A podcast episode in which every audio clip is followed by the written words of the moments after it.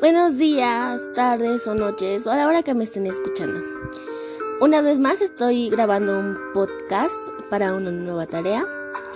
En esta ocasión vamos a hablar de las técnicas didácticas. Las técnicas didácticas son un procedimiento que se presenta para ayudar a realizar una parte del aprendizaje que se persigue con la estrategia. Mientras que la estrategia abarca aspectos más generales del curso o de un proceso de información complejo, la técnica se enfoca en la orientación del aprendizaje en áreas delimitadas del curso. Las técnicas determinan de manera ordenada la forma que debe llevar a cabo un proceso. Sus pasos se definen claramente en cómo ha de ser guiado el curso con las acciones para conseguir los objetivos propuestos. Estas características son aún más parciales y específicas que la técnica y pueden variar según el tipo de técnica o el tipo de grupo con el que se trabaja. Sus características generales son que permite un aprendizaje más profundo y permanente, propician el desarrollo de habilidades, actitudes y el pensamiento crítico. El proceso didáctico se centra en la actividad del alumno, el profesor lo apoya directamente. El proceso de enseñanza se subordina a que el aprendizaje se desarrolle de la mejor manera.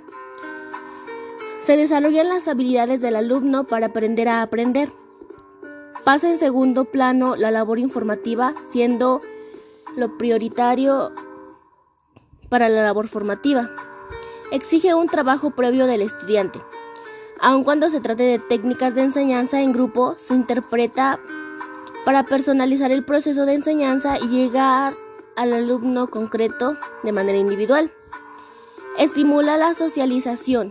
Puede ayudar a que el alumno comprenda y respete a los otros e interactúe en el trabajo universitario. Se centra en el trabajo colaborativo, ayuda a ligar los conocimientos a la práctica y procura un aprendizaje significativo.